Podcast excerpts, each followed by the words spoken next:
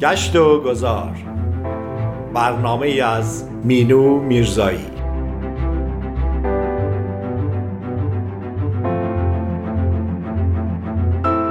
گاه گاهی سفری باید کرد یا مسیر دیگری باید رفت و کسی را باید دید گاهی شاید. یک کسی یا چیزی رویدادی عکسی. ذهن می‌برد تو را در راهش.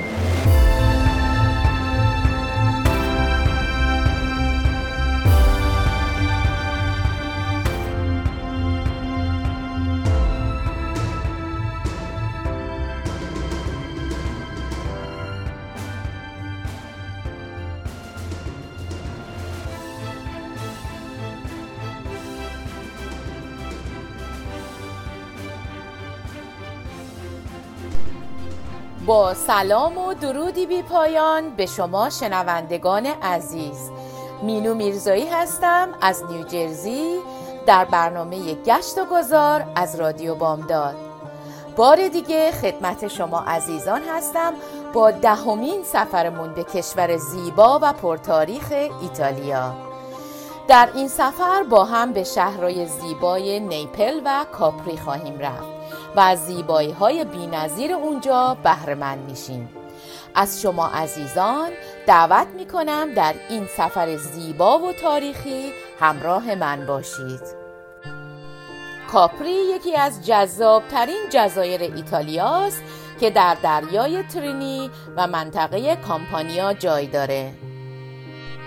این جزیره آنقدر جذاب و تماشاییه که گردشگران زیادی از سراسر دنیا و به ویژه از شهرهای جنوبی ایتالیا برای تماشای چشم اندازهای دیدنی خودشون رو به این جزیره میرسونن. این جزیره در جنوب ایتالیا واقع شده. کاپری دارای آثار باستانی زیادی متعلق به ما قبل تاریخ و امپراتوری رومه و از جمله دوازده ویلای ساخته شده توسط امپراتوران که ده سال در کاپری حکومت کردند. بارندگی زیاد باعث حاصل خیزی کاپری شده و اون رو به مرکز تولید روغن زیتون، شراب و میوه تبدیل کرده. این جزیره همه چیزو با هم داره. طبیعت و صحنه های بسیار زیبا غذاهای شگفت انگیز فروشگاه های بسیار زیاد و آبهای بینظیر. همین دلایل باعث میشه که کاپری در لیست سفرهای مردم دنیا قرار بگیره. قایق ها در فواصل زمانی مشخص به سمت جزیره کاپری رفت آمد می کنند. نزدیکترین مسیر از شهر سورنتو انجام میشه و طولانی ترین مسیر از شهر نیپل مهمترین جذابیت این جزیره شگفتی های طبیعت و سرسبزشه پس تعجبی نداره که تعدادی از امپراتورها برای فرار از شلوغی روم باستان به جزیره کاپری پناه می بردند. کاپری جزیره خیره کننده و جذاب در آن سوی نیپل و ساحل آمالفیه که الهام بخش هنرمندان شده و افراد معروف و پولدار زیادی رو از سراسر دنیا به خودش جذب می‌کنه. چطوره که با همدیگه سری به قار آبی به نام گروتا آزورا بزنیم. یک قار پر از آب که ورود به اون فقط از راه دریا ممکنه. انکاس نور خورشید باعث میشه که داخل این قار به رنگ آبی روشن جذابی به نظر برسه. قایقهای زیادی در کنار ورودی این قارند که گردشگران رو به داخل قار می‌برند. اما ارتفاع ورودی قار بسیار کمه و برای رد شدن از اون هم باید خم بشن. این قار از قرن 19 تا به حال به یکی از مهمترین جاذبه های جزیره کاپری تبدیل شده و برای رسیدن به اون باید از مارینا گراند سوار قایق شد. به باغهای آگوستوس در کاپری می رسیم این باغهای گیاهشناسی به دستور امپراتور آگوستوس ساخته شده و امروزه یکی از زیباترین جاذبه های جزیره کاپریه. در این باغها گردشگران به سوی ایوانهای گلکاری شده میرن و مدتها محو تماشای جزایر زیبای اطراف اونجا میشن. این جزایر سنگ آهکی چشماندازهای جذابی دارند و در وسط دریا سر از آب بیرون آوردند. به کاخ جویز در کاپری می‌رسیم. همونطور که می‌دونید امپراتورها برای تفریح و استراحت به جزیره کاپری می‌رفتند و در مدت اقامت خود در این جزیره کاخهایی رو هم ساختند که امروزه به میراث تاریخی جزیره تبدیل شدند. این کاخ رومی با 18 هزار متر مربع یکی از بزرگترین کاخهای این جزیره است و با توجه به اینکه در بالای تپه قرار داره با رفتن به اون چشماندازهای تماشایی زیادی در انتظار گردشگرانه در کنار این کاخ صخره وجود داره که میگن امپراتور هر کسی رو که باعث آزردگیش می‌شده از این صخره به پایین میانداخته. چقدر وحشتناک می‌تونه باشه. آرکو نچرال یا تاق طبیعی. در گوشه از این جزیره تاقی طبیعی نظر گردشگران رو جلب می‌کنه که در اثر گذشت زمان و به صورت کاملا طبیعی به این شکل در اومده. هزاران سال زمان برده تا این تاق در اثر فرسایش های طبیعی شکل بگیره و اثری خارق العاده رو خلق کنه. این تاق با 20 متر ارتفاع و 12 متر عرض جذابیت های زیادی داره. بعیده که گردشگری تا جزیره کاپری بره و این تاق با ابهت رو نبینه. تاقی که نقش زیادی در چشماندازها و جذابیت های جزیره کاپری داره. خیلی از گردشگران در کنار این تاق عکس ها و سلفی های جذابی میاندازند. تا سفر به این جزیره رو برای همیشه ثبت کنند و با تماشای اون خاطرات سفر به جزیره جذاب کاپری براشون یادآوری بشه. به پیازا آمبرتو می‌رسیم. گردشگرانی که از ساحل و چشماندازهای ساحلی خسته شدن می‌تونن به مرکز شهر کاپری برند در این قسمت شهر برای گذراندن یک عصر دلچسب هیچ جایی بهتر از زیباترین میدان شهر نیست. پیازا آمبرتو معروفترین میدان شهر کاپریه. عصرها تعداد زیادی از مردم در این میدان جمع میشن تا ساعتی رو در کافه ها بگذرونن و یا چشماندازهای تاریخی اطراف رو تماشا کنند و در چند قدمی این میدان برج ساعتی بزرگیه که قدمت اون به قرن 17 هم برمیگرده. صومعه سن جیاکومو یکی از بناهای قدیمیه که به خوبی معماری مختص کاپری ها رو به نمایش می‌گذاره. این معبد در دوران اوجش بر جزیره تسلط داشته. اما دزدان دریایی قرن 16 میلادی به معبد حمله کردند و اون رو قارت و بعدش آتش زدند. در دیوارهای این معبد هنوز راهبه ها و نقاشی های زیبای دیوار وجود دارند و سرگذشت تلخ این معبد رو نشون میدن. مارینا گرانده به معنی بندر بزرگ لنگرگاه اصلی جزیره کاپری به شمار میره و همچنین بزرگترین ساحل جزیره هم متعلق به مارینا گرانده است گردشگران می‌تونن با پیاده روی کنار ساحل یا سوار با قایق از مناظر زیبا و دورنمای خانه های رنگی ماهیگیران لذت ببرند. به کلیسای سانتو استفانو می‌رسیم. تاریخ ساخت این کلیسا به قرن 17 میلادی برمیگرده. طراحی سنگهای مرمر زمینش از کاخ جویز گرفته شده. این معبد از مجسمه نگهبان مقدس کاپری یعنی سن کاستانزو نگهداری می‌کنه و به میدان اومبرتو راه داره. کنار این معبد از یک استخوان مقدس داخل یک محفظه نگهداری میشه. استخوانی که به عقیده مردم محلی جزیره را از تاون قرن 19 میلادی نجات داد. مارینا پیکولا در کاپری. این بندرگاه زیبا به شدت از لحاظ آفتابگیری موقعیت خوبی داره و صخره های شیبدار اون جلوی باد رو می‌گیرند. در نتیجه ساحلش حتی در زمستان هم برای شنا مناسبه. دوستان عزیز توجه شما رو به یک موزیک زیبا جلب می کنم و در ادامه برنامه با شما هستم.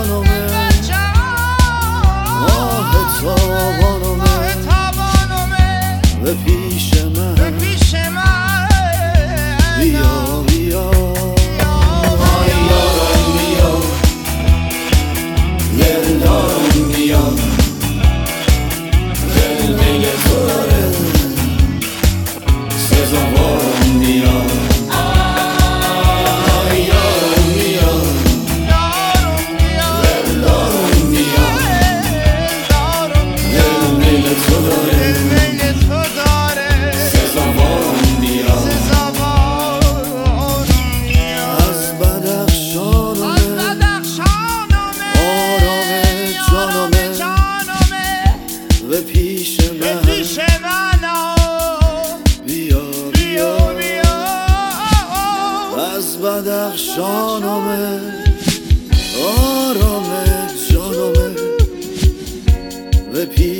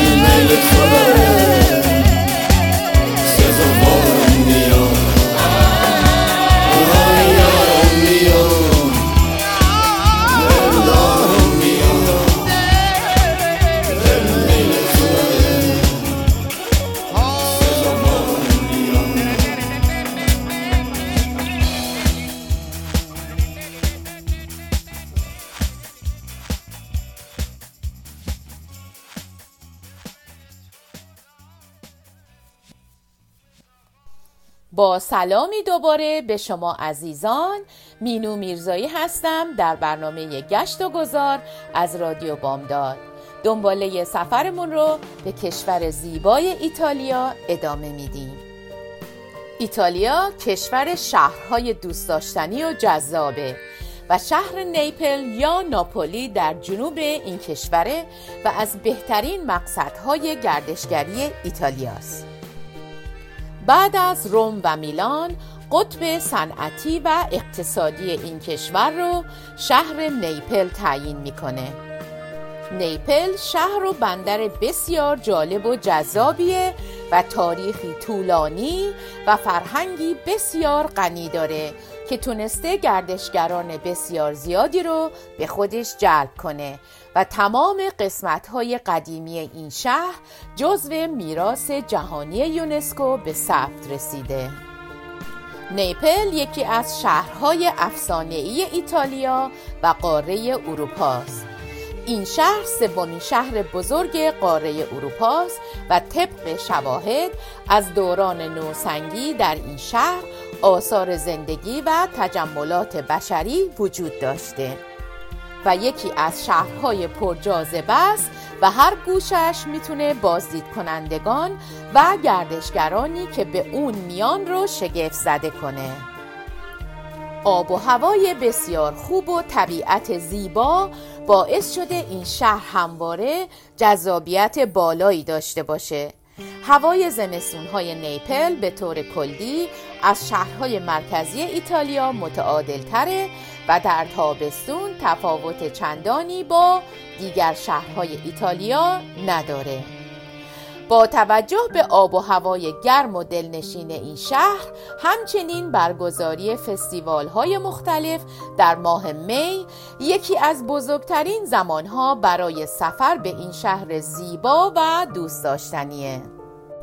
به خیابان اسپا کاناپولی در نیپل می رسیم اسپا کاناپولی یک خیابان بسیار طولانی و باریکه که مرکز تاریخی شهر نیپل رو به دو قسمت تقسیم می‌کنه. این خیابون به تمامی بازدید کنندگانی که برای اولین بار به این شهر میان مقدمه از مناظر و جاذبه های نیپل در قسمت های جنوبی اون که بسیار هم جنب و جوش داره نشون میده. این منطقه ترکیبی از شلوغی و مردم رنگارنگه. با کلیساهای تاریخیش، میدانهای سرزنده و همیشه بیدارش، کافه ها و مغازه ها بهترین معرف این خیابون و تاریخشه. از این محله و خانه هاش و همچنین ساکنین محلیش باید دیدن کرد تا زندگی شلوغ و پرسر و صدای این خیابون رو دید. کلیسای سن سورو. این کلیسای تاریخی در موزه باستانشناسی شهر نیپل قرار داره و یکی از منحصر به فردترین جاذبه های تاریخی و معروف در شهر نیپله این کلیسا در اصل در سال 1590 میلادی به عنوان کلیسای کوچک برای خانواده سن سورو ساخته شد اما ساختار معماری اون به سبک باروک در قرن 18 میلادی مجددا بازسازی شد. توسط ریموند دسانگرو که شاهزاده بود.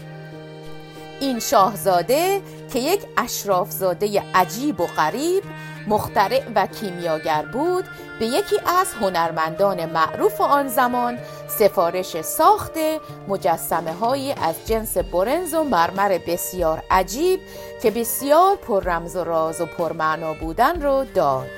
یکی از مجسمه های معروف نمادی از مسیحه که با پرده مرمرین پوشیده شده.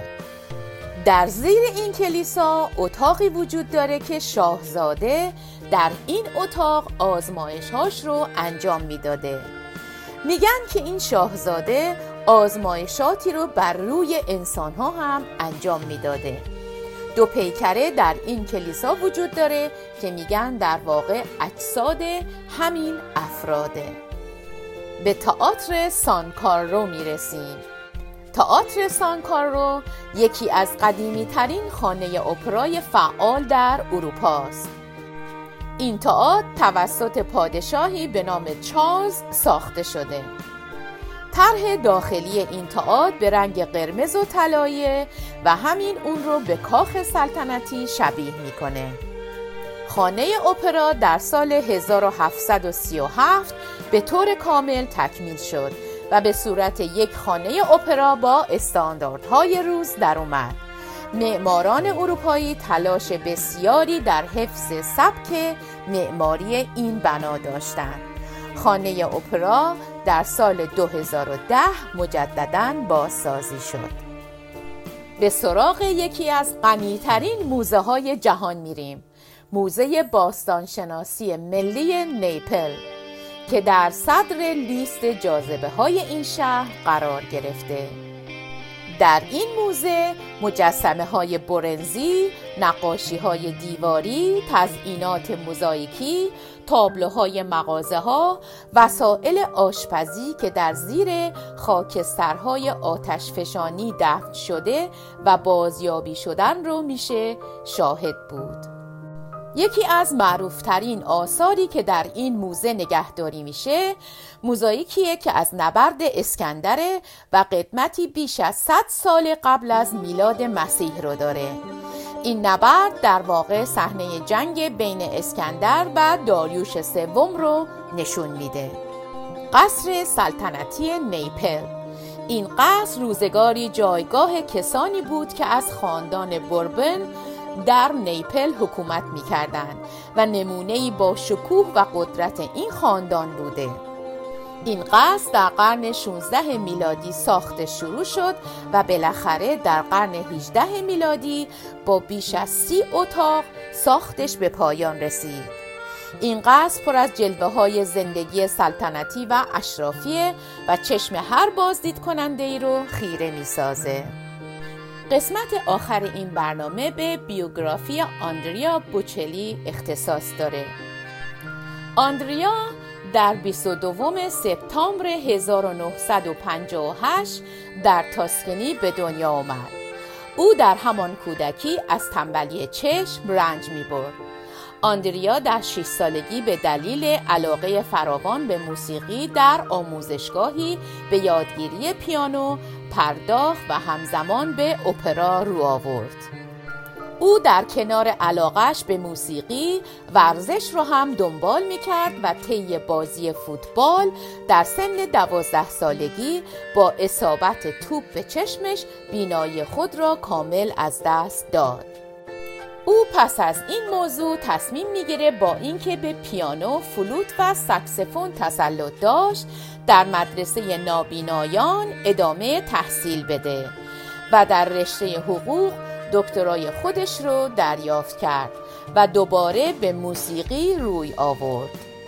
بوچلی در اوایل کارش به عنوان آوازخان در یک سالن پیانو با همسر اولش ملاقات کرد و حاصل این ازدواج دو پسر به نامهای آموس و متیوه این زوج در سال 2002 از هم جدا شدند.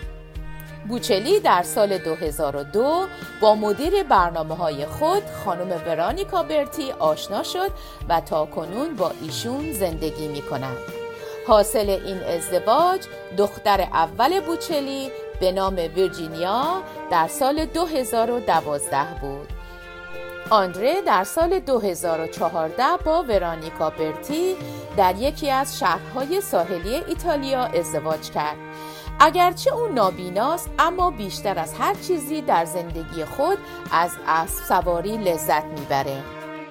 بوچلی اولین جایزه خودش رو در سال 1968 در سن ده سالگی دریافت کرد. در سال 1993 در جشنواره موسیقی برنده رکورد هنرمندان شد. آهنگهای او تا دو هفته متوالی در صدر پرفروشترین کشورهایی چون آلمان، ایتالیا، فرانسه، هلند و بلژیک قرار گرفت.